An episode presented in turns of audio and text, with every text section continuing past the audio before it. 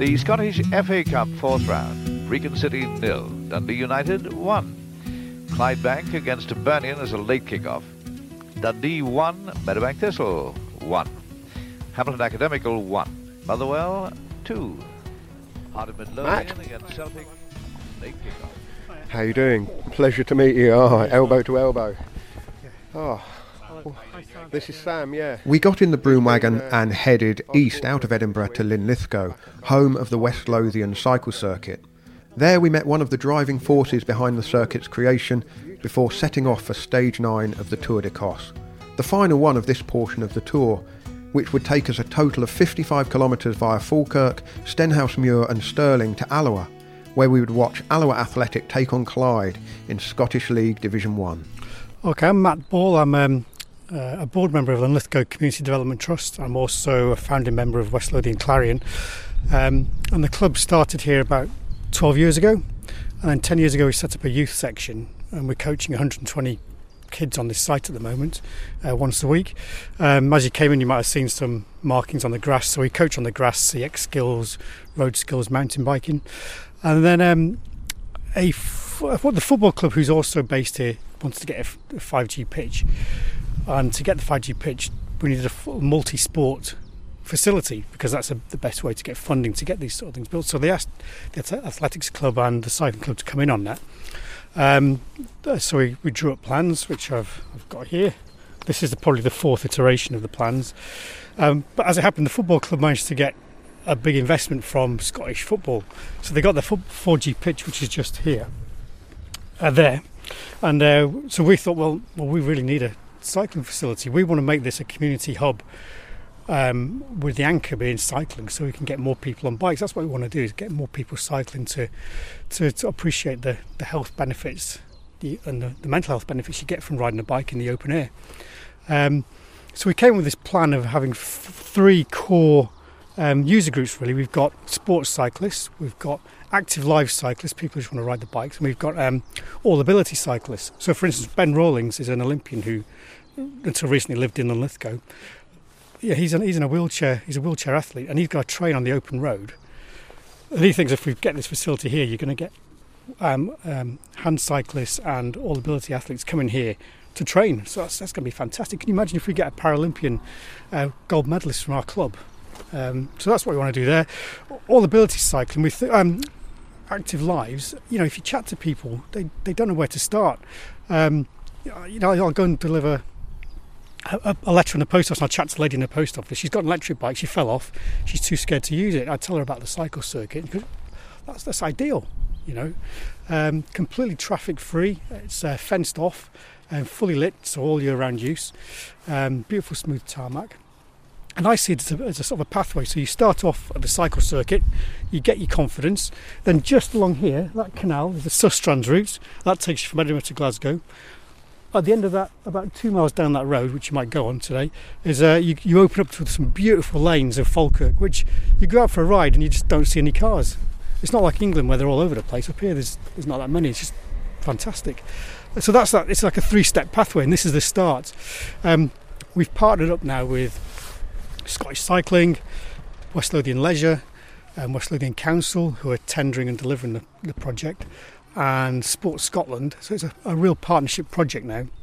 And West Lothian Leisure, they want to run daytime sessions here. So instead of doing a, a spin class, you'd come and do a, a, ride out here. They want to do lead rides from the cycle circuit. So, so you can see how over time a community is going to be built up for people to share knowledge, um, inspire each other, and just get on their bikes and, and enjoy life. What sort of facilities similar to this are there in Scotland? Because where I live, within an hour or so's drive, I've got the Hillingdon circuit. I've got the one at Hog Hill, which was uh, a legacy of the Olympics, and I'm sure there's others um, that I can't think of off the top of my head. But we're fairly well blessed. So, what's the picture like in Scotland as a whole?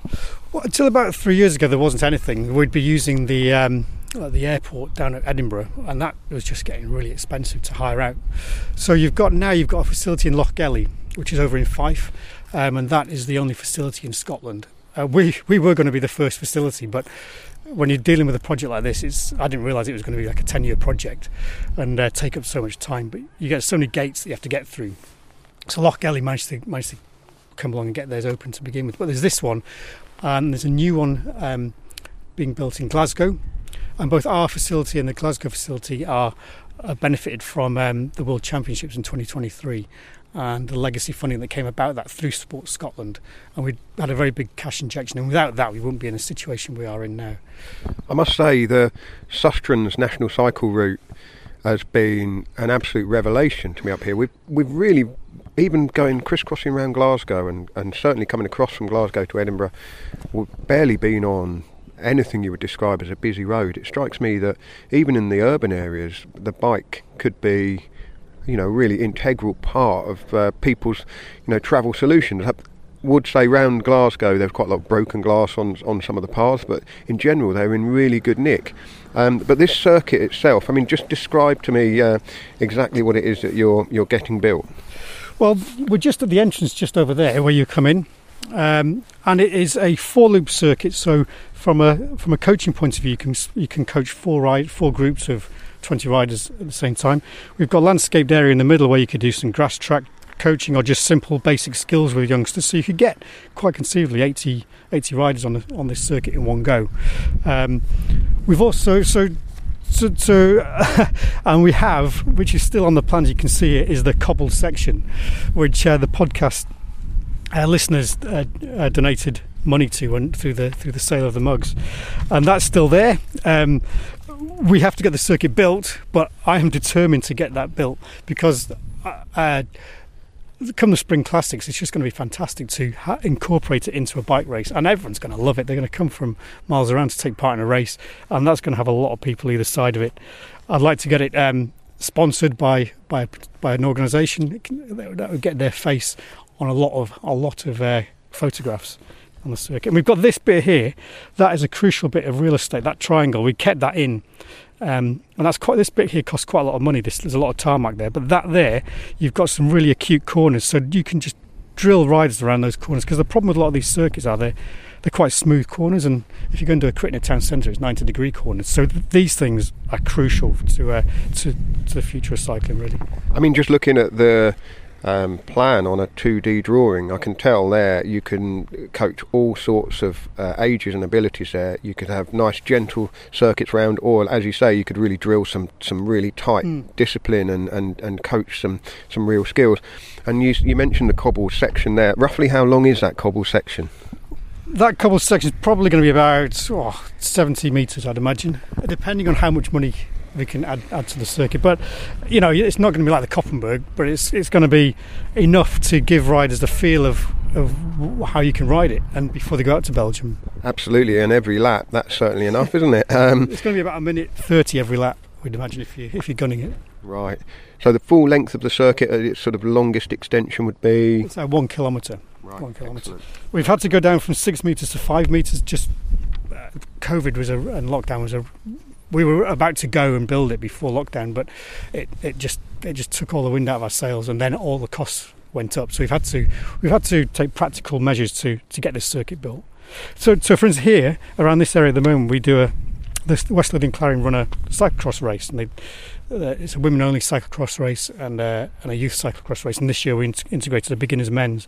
So we do it around here, this bit, but we want to extend it onto the circuit. So you'll come round, there's a gate here, you'll come through this bit and then back out again. So we'll have a tarmac start and finish now. And, uh, you know, it'd be great to get a national series race up here. It would be lovely to come on, run up to the canal, come down here, and then back onto the. There's, there's so many things you can do with a small amount of space. Yeah. You know, you, will have um, you'll have a shot with a photographer down by the side here with the. It'd be like the World Championship photograph from uh, in Italy a few years ago. It's a fantastic uh, concept, and uh, well, we've been aware of it since. I can't remember what year it was now, but it was one of the first batches of Stacey Snyder's cups. Now, it's no surprise to me that when Stacey was listening to the podcast, she decided Richard was the most cup worthy of the three of us. I have no complaints with that. I, I did eventually get a cup, but um, Stacey sent Richard a cup and explained all about you know the, the the work and the love that goes into making these handmade cups um, I mean, she's an incredibly gifted ceramicist, and uh, the cups are works of art, really. And Richard saw an opportunity there to offer something to podcast listeners that would be a real keepsake, a real memento, something really worth having. And rather than just kind of you know split the money, he suggested a, a, a charitable aspect as well, so that we could raise money for um, good causes, some of which are registered charities and some of which are just good causes that mean something to our listeners. And well, the the circuit was one of the first recipients of some money. It, it's just a, it, Richard was so supportive. I, I, only only met him three times, but he was so warm and generous, and um, and just to hear the facility mentioned on on a, such a on, on such a big podcast like yours, it just when there's there's quite low moments when you're on this project where you think it's never going to happen, and just getting that support really lifts your spirits and really drives you forward to try and get it finished. Yeah, he's been a big supporter of, of Scottish cycling. Obviously, represented his country, which was something that obviously we good naturedly ribbed him about. Um, the, uh, he rode the Commonwealth Games for Scotland, the road race and the time trial back in '98, and supported the Braveheart Fund and was involved with the Braveheart, uh, which again trying to find the next generation and, and support young riders in their goal to um, make it as a professional. But of course, what we all know from the, the model of British cycling is you need the base of the pyramid to be as wide as possible. And so it's facilities like this that really draw people in. If you can get children on bikes in a sort of semi competitive, fun, um, but safe environment as early as possible and really get them just get them hooked on the, the buzz of cycling. Um, and then it becomes something that, that they carry forward for you know the rest of their lives, whether they have the talent to actually make it in the sport or not. That is that is something that I think um, a project like this really um, you know really helps. The more people that can be attracted, like like I say, in a safe environment, um, but also the cycling academy. Really, as as well, trying to uh, cast a net as wide as possible to try and find um, riders and develop riders that might be able to make it into the pro ranks. So I know that they they're going to be based here as well, and uh, because they're not from far away, are they? Well, James McCallum and, Peter Allen set up the Cycle Academy, which is a junior and under twenty three cycling team, which would be the next step, really after after you've come through the ranks of a, of a go ride club. Uh, and, and James was James McCallum. Uh, he, he was a ex British champion, ex Commonwealth Games cyclist. He he was the face of our um, crowdfunding campaign. So he, he he was the face of our crowdfunding video, and he's he's had a lot of in, uh, input into the design of the circuit uh, from his experience of crit racing as a British crit champion. So he's he he's he's come along with the project as part of the project, and so so for him to be able to get his riders on here and drill them. Um, and get them used to cycling and sprinting and boxing them in and, and getting them used to the dynamic of a sprint. And also, the, the, the thing, it's a completely flat circuit, but there's a little gentle wind today. But uh, quite a lot of part of the year is there's quite a gust coming from Glasgow from the west. So you could start getting echelon training and things like that going on so that when the cycling academy go to Belgium, they know what to do when the echelons start starting the races. Well, you learn more racecraft in the wind than you do on the hills, I think, that's for sure. Matt um, mentioned Jimmy McCallum and the Cycling Academy there. And while the West Lothian Cycle Circuit will be a fantastic facility for riders of all ages and abilities, enabling more youngsters to get into the sport, there are still some big dots to join between being a talented youngster and making it all the way up to the World Tour. The Cycling Academy aims to close those gaps and provide a pathway for the best junior and under 23 riders to make the leap from club cycling to international competition. We've got this like real nice moment just now where you've got what we're trying to do, we've got the circuit, the location of the circuit, how close it is to Glasgow, Edinburgh, Stirling, all kind of like the main central belt cities, of which any of them you could drive an hour in any direction and find some beautiful roads. I mean, from from here, Linlithgow, where I live, very handily next door to the circuit. If I could drive, I can drive 45 minutes and be in the beautiful gravel roads in the uh, of Aberfoyle or right over the Duke's Pass and the Trossachs. So it's it's very very accessible, and, and the fact that now we can create a like exactly what Pete was talking about there, a, a system which is out with the governing body and relying on that funding. We can just go on every Tuesday. We're going to have this on, and every Thursday we're going to do a coach led race. We're going to do on Sunday. We're going to do our crit race and I think that the way in which our sport's going to have to evolve, especially on road, is that we have to more festival based ideas. We see it down in the borders with the Tweed Love movement. They do they basically run the whole of uh, all the events down in the borders, everything from gravel racing, mountain bike racing to uh, like seven hour mountain bike races to to the borders. But there's none of the actual race race part, which is where having the circuit. When Linlithgow, where we're based, we've got the Bathgate Alps. There's over 2,000 metres of climbing you could do there. We've got great mountain bike trails. We've got great gravel network. And I, I, think just now it's it's an incredibly exciting time around about the middle, that central belt of Scotland for for the future. And we're trying to basically capitalise on that as much as possible and have just create this hotbed of, of young cyclists who just want to tear it to bits. That's what I want to see. I just want to see young athletes going at it with each other and just pushing each other to be better versions of themselves. After all, the hard work and the fighting that Matt Ball and Fraser Faulkner have done as part of that community trust, it is unbelievable the amount of work they've done. And to see it now happening is like, it, it is, I can't tell you how surreal it is when you stand and see it. It's just, it's unbelievable. Yeah, Matt, Matt Ball for the New Year's honours list, I think. Oh, the guy, the guy, relentless. And I was speaking to him this morning, and he was like, "Oh, I need to do this. I need." To. I'm like, "Bloody hell, man! He's doing everything from like business planning all the way through to like the the timetabling of what we're doing and then the launch day. And I'm like, dude, if you need any help with some of that, let us know because you're, you're just putting mm. yourself far too thin. So, ah, it's it's going to be amazing. I just I just still can't believe it's going to happen. I guess uh, it, it, probably started off by the fact that uh, Jimmy and I were involved in helping young Scottish riders uh, develop through club the club system. This is Peter Ellen, the director of the Cycling Academy, who works alongside Jimmy. Mainly the Edinburgh Road Club, uh, which um, you'll you'll you'll have heard of probably. Um, so uh, I was a coach there for a while. My son was in it, and as the youngsters grew up uh, through the club, um, they, some of them went in different directions, different ways. But it became pretty clear that their optionality around developing as road riders was was quite poor. And uh, Jimmy was involved in helping run that that youth club. And when uh, my son hit uh, 16, 17, he was becoming a junior. Uh, and the options for, for what you could do next were almost nothing uh, other than joining a club down south. There was one other club in Scotland at the time that had juniors and wasn't recruiting anyone. And so we my background is in business and entrepreneurship, um, which is a word I've always struggled to spell. But um, it's it.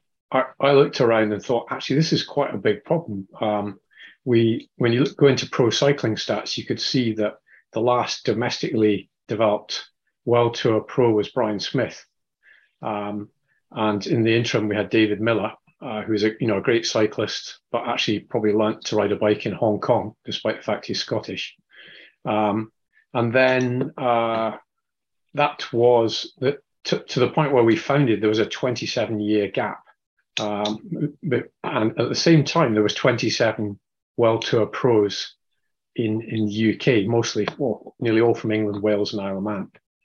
Um, and having been around the scene for a while, I knew a bit about where youth riders were going in with their cycling, and you know most of them were aiming for uh, the British cycling or Scottish cycling program, which is mainly track based, or mountain biking, which Scotland produces a lot of very good mountain bikers.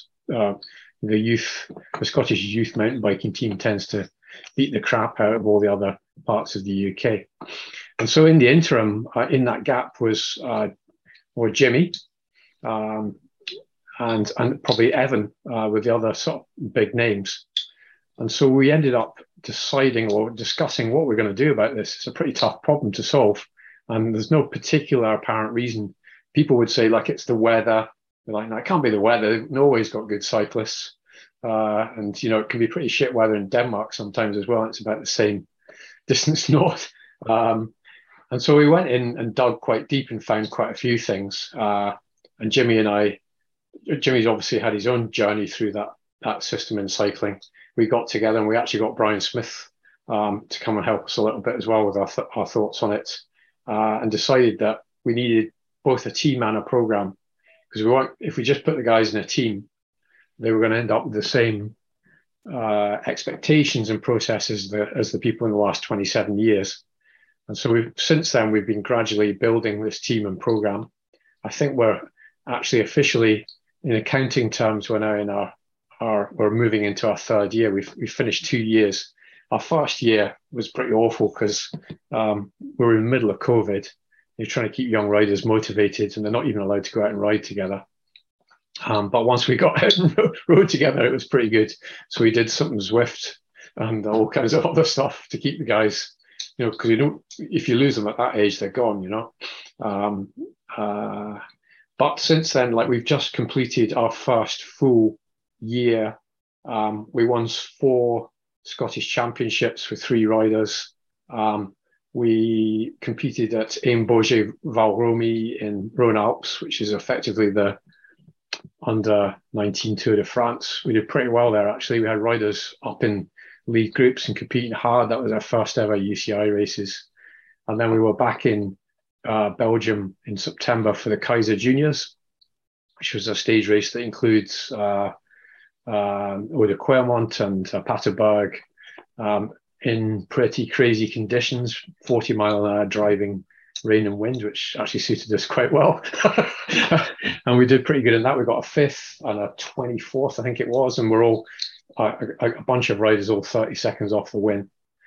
So we feel like we're making progress, but we're really uh, we're still unpicking the problem of why Scotland's not producing these riders uh, and starting to put bits and pieces in place. We've just uh, last weekend we just did our our kind of uh, first team camp of the year. I think we're feeling quite optimistic now because uh, we feel right. Okay, we've we've proven we've got the best team in Scotland. We've proven we can compete in all the British national races with you know all the best junior teams that are better established. So now we need to take the next level up and work out how to do that. And uh, I think, yeah, we see it as a. I think when we started this, we thought it would probably take us seven years uh, to to really get to where we should be, so that we've got Scottish riders on a par with with the riders in England and Wales. And there's real hotspots in England and Wales. Obviously, Yorkshire and uh, South Wales are hotspots for cyclists. Um, and happily as well, Sean Flynn um, one of the Edinburgh Club lads got signed to DSM the other day. So he's broken the duck uh, for the, tw- well, it must be 28 years now um, s- since somebody came through the Scottish club system. So that's good. And we know Sean well from the kind of youth coaching days. He's a pretty ex- exceptional individual. Um, so a great role model for our young riders. It's not just creating great bike riders, it's creating really robust and confident individuals who are are very, very aware of what they're able to do and not scared to adventure off of the kind of the normal line and the normal pathways that we've got.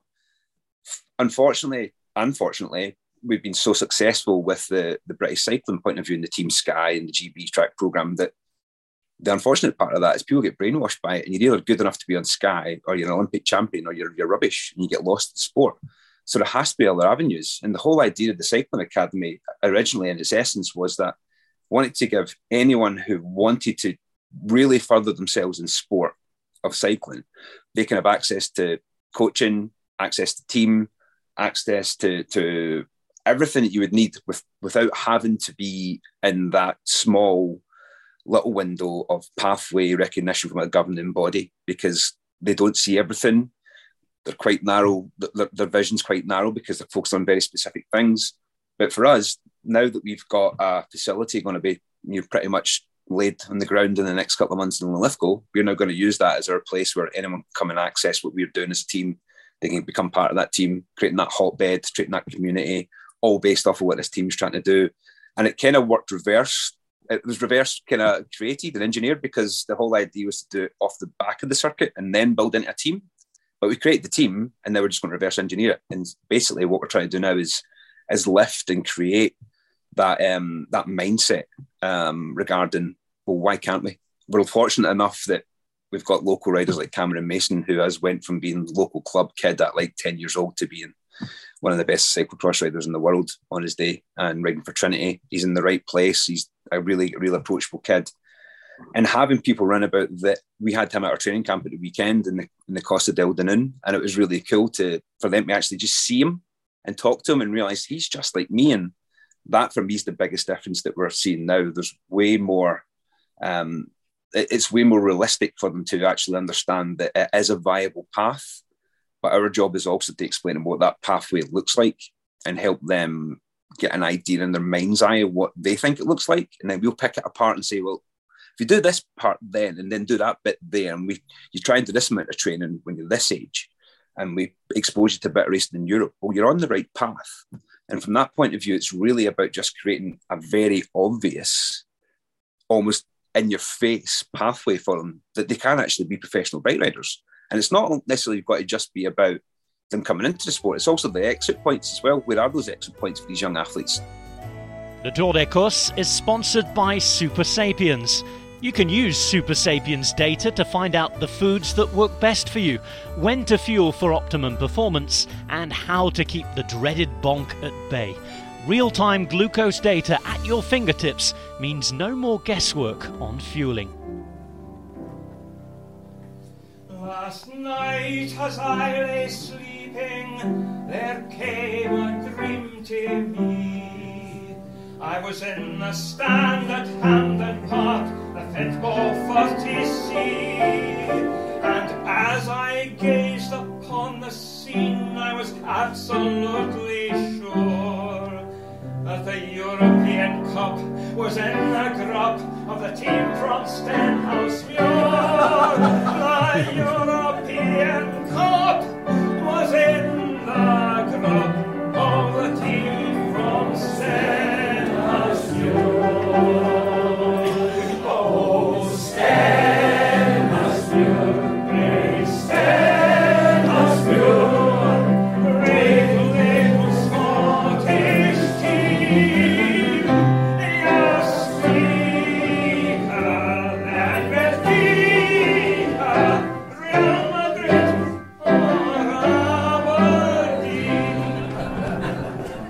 Refereeing that. Good refereeing, you think? Yeah, he was holding him back, and uh, the young lad let him know that he was holding him back, and let the play go momentarily. No advantage, brought it back. Gave a free kick to, I assume, Stenhousemuir in the maroon shirts. Uh, there was a junior game on at Falkirk, our first stop today as well, wasn't there? And we asked the lady who was playing, and she said it was Falkirk against Blackburn. Um, obviously, we thought that meant Blackburn Rovers, but it wasn't Blackburn Rovers, was it? It was Blackburn, a club from Bathgate, which we came through a couple of days ago on our way into Edinburgh. And uh, yeah, these these uh, fourth generation pitches, the artificial surfaces, mean that they get a lot of use, don't they? Lots of uh, junior teams, community teams. As somebody told us a few days ago, they also get rented out for walking football for older people. We're nearly ready for walking football, aren't we? we We're, we're doing the bending down thing Yeah. again, aren't we? yeah, we, we've been doing a bit of walking cycling this week, haven't we? um, but yeah, Falkirk, the Falkirk Stadium. There was a junior game on there, and then we wiggled our way back out on the cycle path past the Kelpies. Two two huge horse head structures, 30 metres high, sort of rearing up out of the ground, and they have been constructed to. Uh, well, kelpies are shape shifting water spirits, and they are horse head shaped as a monument to horse powered heritage across Scotland. And they are impressive, aren't they? Absolutely beautiful. Yeah, yeah, really impressive. And that bit of cycle path on the Forth and Clyde Canal, incredible to think that that was the Forth and Clyde Canal that we were on down at Dumbarton several days ago, Tuesday in fact. Right. So it stretches all across Scotland. And now here we are at Stenhousemuir, next to the Norway stand. And I suppose, well, this is a Norwegian Stenhousemuir fan club, founded in 1992.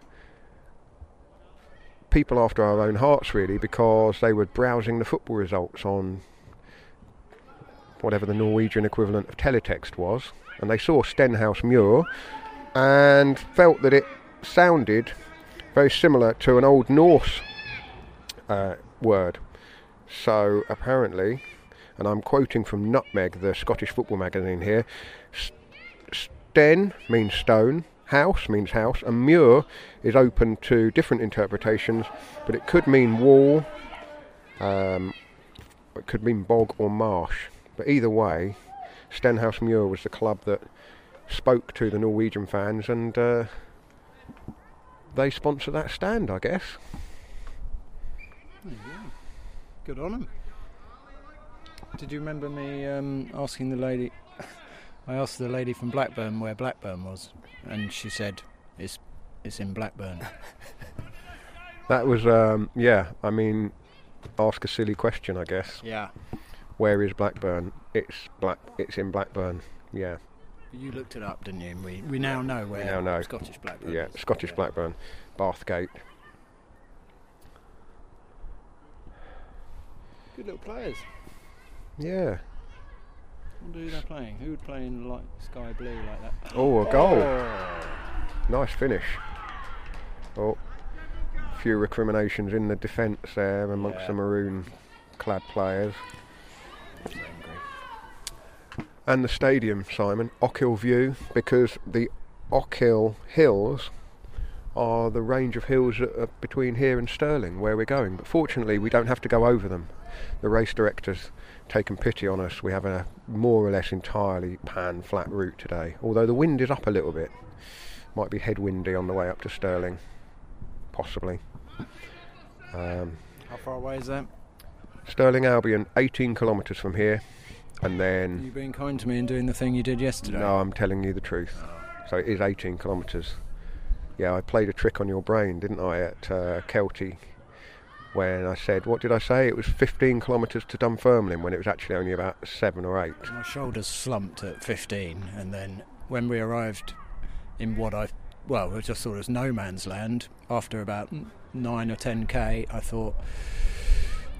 It wasn't even that. It wasn't even that. Was it not? No, no, no. It was a, but we came into the outskirts of Dunfermline, and I thought you must have had a little boost there, thinking, well, we must, we're, we're here. Well, We're- no, I saw what I thought was a football ground, but then my brain was telling me it can't be. It must be a, a mirage, or you know. But it didn't have that sort of wobbly effect that you Oh, you have if, if you're in the desert and you see a, a little lake or something.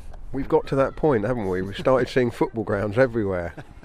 Anything that looks like a floodlight, I'm like, oh, I wonder who play there, and then it would turn out to be a lorry park. That, hap- that happened earlier. Did you get that? Yeah. Yeah. Completely. I bet the same bit. I saw some sort of red boarding outside and what looked like a little turnstile. Just I get this driving around Europe though, covering the races. You drive down the road and you think, oh, the Tour's been down here. In, if you're in France, obviously, or, you know, or in Belgium, oh, the Tour of Flanders comes along here, and then it does a left up there. Or and, these these little moments of, I want to say deja vu, but it's not quite deja vu. And the same happens with football grounds. Driving around Europe, thinking, oh, so and so play here, and then you'll see the floodlights and think, oh, that's their ground. It's nice. Well, I, I love the when we're pedaling along, and then you get the first glimpse of the ground. I think I've already said this, but you get the first little glimpse of, of the ground, the stadium, or a floodlight, or a, some nice sort of font, the club written in a nice font, and yeah, yeah. Yeah, yeah, and there's a kind of there's a sort of league table of um, you know what makes a good one and what makes a bad one. So we've been a little bit down on the brand new stadium, haven't we? The the modern grounds, but actually I thought Falkirk was a really good example. They they've displayed their badge really elegantly on the side. There's quite an imposing front and a set of offices and you know a big glass fronted section nice modern stadium. They've done it well there. Um, but I also like the kind of slightly weather-worn, weather-beaten, um, peeling paint, making the best of a not a lot. And I think Stenhousemuir here is sort of in the middle. It's got a lovely uh, Stenhousemuir Football Club along the front of the turnstile, just on the corner as we came in there. And I think that's where we should do our increasingly comfortable hug photo. I'm getting used to it. mm. it's the poke in the ribs I'm not so keen on.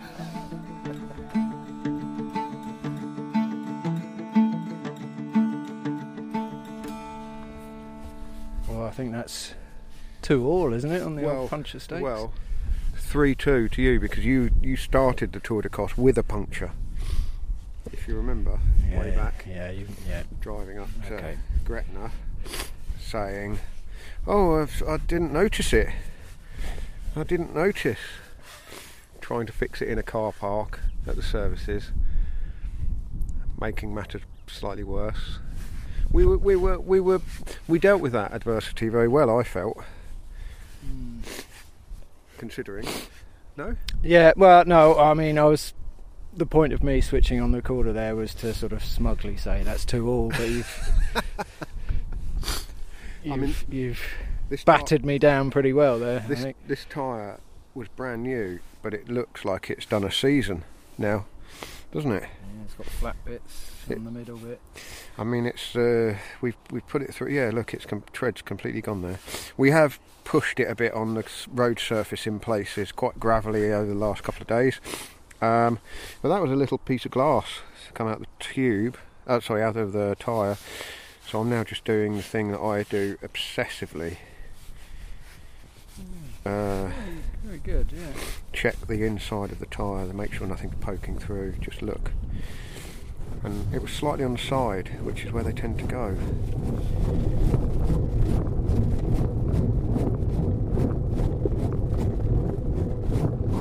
We could see Stirling's majestic castle for miles away as we approached the city, skirting past Bannockburn, scene of one of Scotland's finest victories over the English.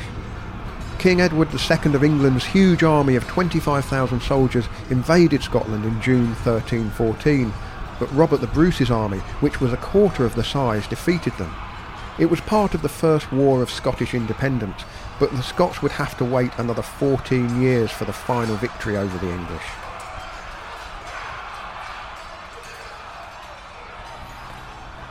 That was a pleasant bit, wasn't it, Simon? It was nice, yeah. I, I had a, a quite a bit of a emotional moment of watching you. We were on a little farm track. You went round a corner, quite a bit in front of me, if I'm honest. That was the only annoying part about it.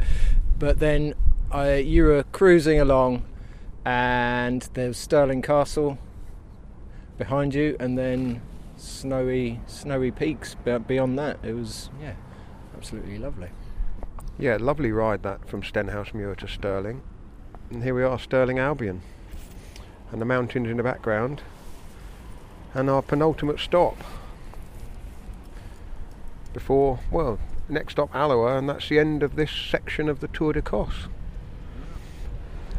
we get a, we get a we've got a little um, culinary treat at Alloa, haven't we? Well, hopefully, Alan Pattullo sent me a message earlier in the week saying if you do make it to Alloa Athletic, do try the pie in a roll. Meat pie in a bread roll. I'm up for trying. I think. Well, we're both feeling a little hollow, aren't we? I, I've not. Um, I've made the ridiculous mistake of thinking that because it's only 55k, it's I don't need to, and I'm paying the price, and I'm I'm kicking myself because I've got plenty of stuff, plenty of science in sport. I've had a an emergency tiramisu bake, but just hitting myself on the head for not following the rule of 20 minutes Didn't having a munch. It. Didn't carb it last night either. We didn't have any carbs last night. We did have a very, very nice steak, though, didn't we? It was nice. It was nice, yeah. And uh, that feels like it's repaired my legs a bit. but um, oh, it's such a, and you know, uh, you know, I was riding along there, feeling the energy tank, the needle just ticking down quicker than it perhaps needs to, and just uh, yeah, it's such an easy mistake to make. It's just got to keep eating and drinking calories, otherwise the energy is just slipping out of you, especially when it's cold. And it sounds so. I mean, Lizzie is a pro rider, and it sounds like the simplest tip in the world, but it's so true, especially on the ninth day. Pay for mistakes made 48 hours ago, basically. Um, but I think I've got it more or less right all through the week, but just today, oh, yeah, made the mistake of thinking it's relatively short, so we don't need to eat anything. I've left plenty of room for a pie and a roll. Chute, chute à l'arrière du peloton. Cycling Podcast Team Car at the back of the pack, please. That's Seb Piquet, the voice of Radio Tour, to remind me to tell you that the whole Tour d'Écosse series is sponsored by the Hammerhead Karoo 2, which has got us as far as Alloa without a hitch, and now it's time for me to get the laptop back out and start plotting the routes for the second portion of the tour, which will take us all the way from Bonnyrigg up to Dingwall and the home of Ross County Football Club there's an awful lot more Scotland to explore beyond Dingwall as well. And if you want to go cycling on roads that are unfamiliar to you, I can really recommend the Karoo 2's mapping, turn by turn directions, and the yellow line, which keeps you on track at all points. If you'd like to buy a Karoo 2, you can do so at hammerhead.io, and at the moment you can get a free heart rate monitor with every purchase with the promo code CYCLE. Go to hammerhead.io, put the heart rate monitor and the Karoo 2 into your shopping cart, and then use the promo code CYCLE to get the heart rate monitor for free.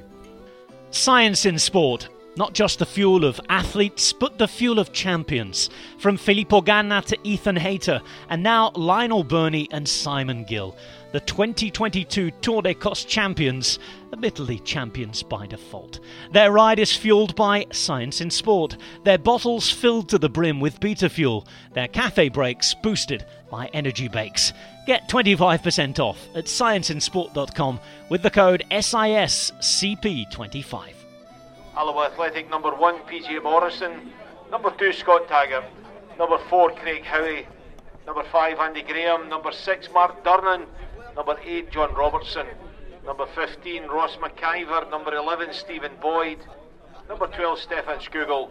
Number 18, Connor Salmon. And number 22, Ewan Henderson. Alloa substitutes for today. Number 31, David Hutton. Number 17, Jordan Armstrong. Number 3, Daniel Church. Number 20, Cameron O'Donnell. Number 19, Mohamed Niang. Number 16, Adam King. Number 28, Blaze Riley Snow. And number 9, Ben Armour. The match officials for today, referee is Chris Fordyce. He's assisted by David McNiff and Paul McVineau. Oh, Alloa Athletic FC, love them already. Black and yellow, the nickname the Wasps, Watford are the Hornets. It's like it was meant to be, Simon.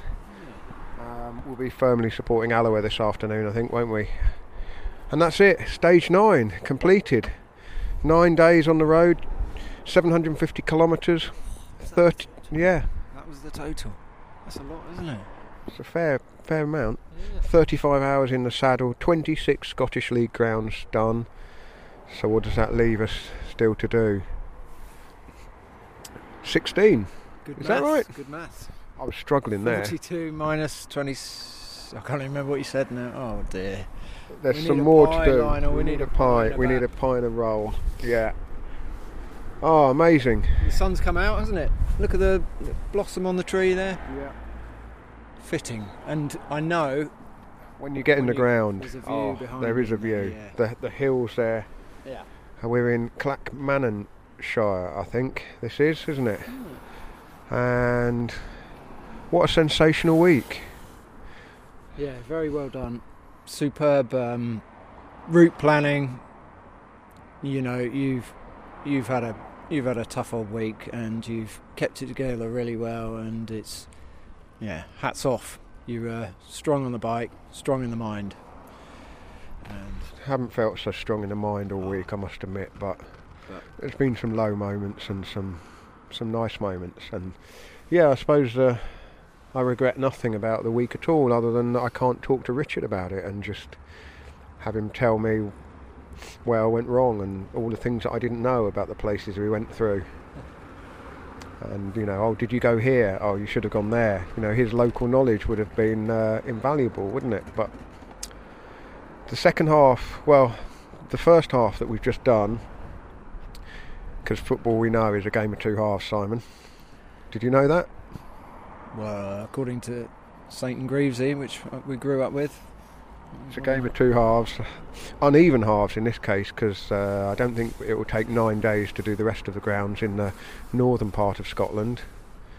Of course, only goes as far as Dingwall, and there's an awful lot more Scotland after that, isn't there? But we're um, this has been a very private week, really. The intention was that we would let people follow our incredibly slow-moving dot.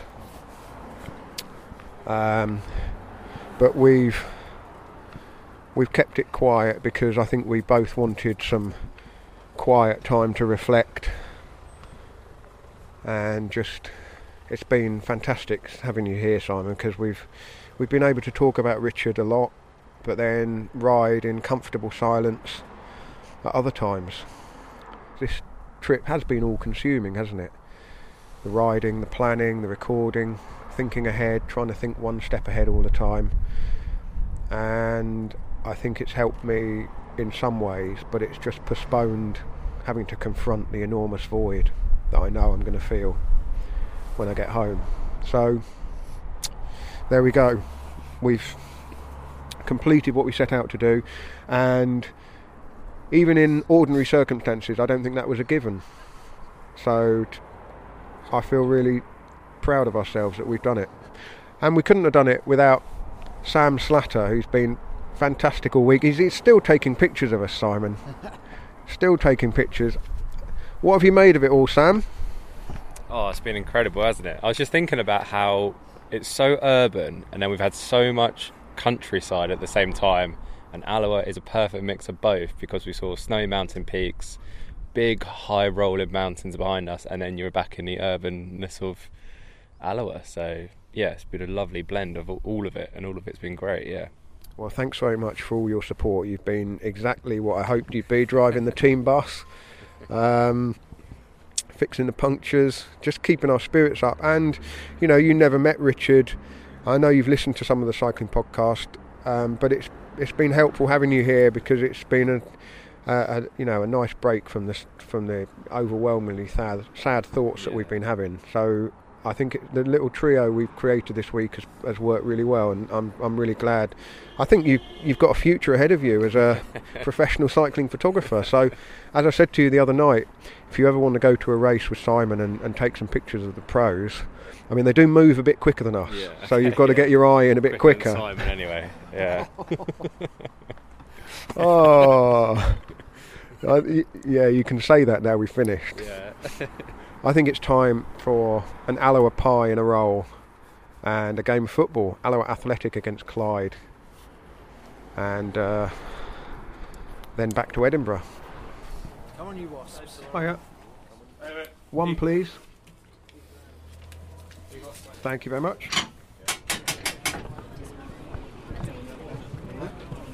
Well, have you seen the black and gold pie? Pie, black pudding, and beans.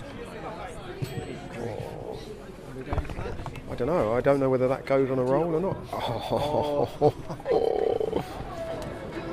on a roll. Do we have sauce in any of them? Sauce? Any sauce? Um, brown sauce? That's traditional. Yeah, yeah, yeah. Brown on all of them, mate. brown on all three, then please. We're all together. Three weirdos here are together. yeah. Sorry, can I just have um, talk? You don't take card, do you? Right. It's Scotch pie two quid. Yeah, I'll have a Scotch pie.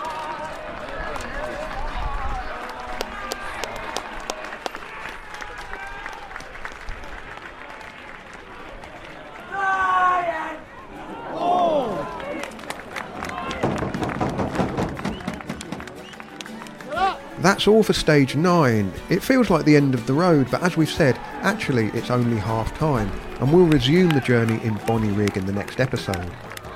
The Tour d'Écosse was recorded by me, Lionel Birnie, and Simon Gill. The series was produced by Tom Whalley. Sam Slatter, the driver of our faithful broom wagon, and so much more, does leave us at this point though, and I'd like to say a big thank you to Sam for his patience, support, and good humour over the first part of our journey. Hopefully, he'll join us on the road for another adventure in the future, perhaps next time on two wheels rather than on four. Scottish League Premier Division, Aberdeen 2, Kilmarnock nil. Celtic 5, Morton 1. Dundee United against Motherwell, evening kick-off at 7.30. Hibernian nil, Rangers nil. St Mirren nil, Dundee nil. The Cycling Podcast was created in 2013 by Richard Moore, Daniel Friebe, and Lionel Birnie. I've been meaning to tell you this for a while actually, but I was asked not to tell you, but I think now's the time. Um, I'm sure you know of Catherine Moore, the um, former GCN gravel presenter. Um, anyway, she had two cats that I think adopted her, um, two lovely, beautiful tabbies. Um, and she didn't know what to call them. And one of her friends, or the person she was living with at the time, a huge, huge cycling podcast fan. So called them Lionel and Richard. and um, later found out that they were both girls. um, Richard actually um, went missing. So now she only has Lionel. Um, but Lionel is a lady, but she's still called Lionel. really beautiful tabby cat, um, tabby lady called Lionel. Hey, it's Kaley Cuoco for Priceline. Ready to go to your happy place for a happy price? Well, why didn't you say so? Just download the Priceline app right now and save up to 60% on hotels. So, whether it's Cousin Kevin's Kazoo concert in Kansas City, go Kevin, or Becky's Bachelorette Bash in Bermuda, you never have to miss a trip ever again. So, download the Priceline app today. Your savings are waiting. Go to your happy place for a happy price. Go to your happy price, Priceline.